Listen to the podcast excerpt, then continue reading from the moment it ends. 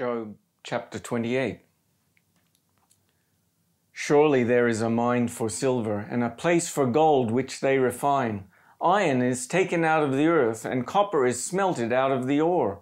Man sets an end to darkness and searches out to the furthest bound the stones of obscurity and of thick darkness. He breaks open a shaft away from where the people live. They are forgotten by the foot. They hang far from men, they swing back and forth.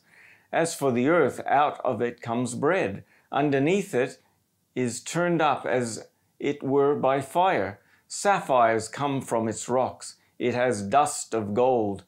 That path no bird of prey knows, neither has the falcon's eye seen it.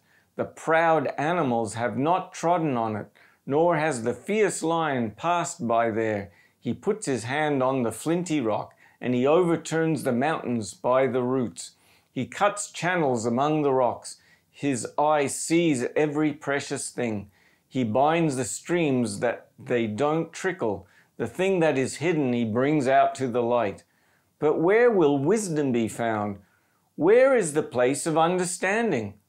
Man doesn't know its price, neither is it found in the land of the living. The deep says, It isn't in me, the sea says, It isn't in with me. It can't be gotten for gold, neither will silver be weighed for its price. It can't be valued with the gold of Ophir, with the precious on, on, onyx, with the sapphire. Gold and glass can't equal it. Neither will it be exchanged for jewels of fine gold. No mention of it will be made of coral or of crystal. Yes, the price of wisdom is above rubies. The topaz of Ethiopia will not equal it, nor will it be valued with pure gold. Where then does wisdom come from? Where is the place of understanding? Seeing it is hidden from the eyes of all living and kept close from the birds of the sky, destruction and death say, We have heard a rumor of it with our ears. God understands its way and he knows its place, for he looks to the ends of the earth and sees under the whole sky. He establishes the force of the wind. Yes, he measures out the waters by measure. When he made a decree for the rain and a way for the lightning of the thunder, then he saw it and declared it. He established it, yes, and searched it out. To man he said, Behold, the fear of the Lord that is wisdom. To depart from evil is understanding. These are the comments for Job chapter 28. And we're in the middle of Job's gigantic six chapter long speech, and we're in the third chapter of it. And at the end of the second chapter of it, the last chapter, his language changed from addressing just one of his friends to addressing all of them. And now we slip into this possibly most interesting chapter of the entire book. At least some of the commentators have said it's the most interesting of all the chapters. Um, one of the commentators called this chapter a choral interlude. That was Bert Kaufman.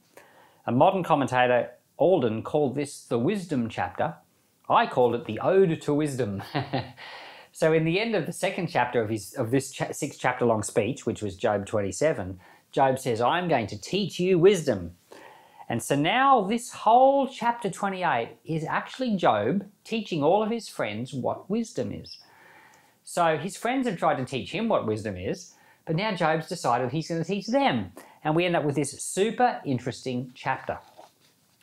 In ancient literature, there was a genre called wisdom literature. And technically, the whole book of Job is wisdom literature. You know, it fits into that type of genre. It's also poetry, but this one chapter is very specifically that type of a genre. And, um, you know, like when Jesus was, you know, the Gospels, technically the, that genre is, you know, narrative or, or history or story. But in within it, there are subgenres like the parables. And, uh, well, in Job, you know, you've got this one chapter here that's very much wisdom literature. And Job is teaching his friends what wisdom is.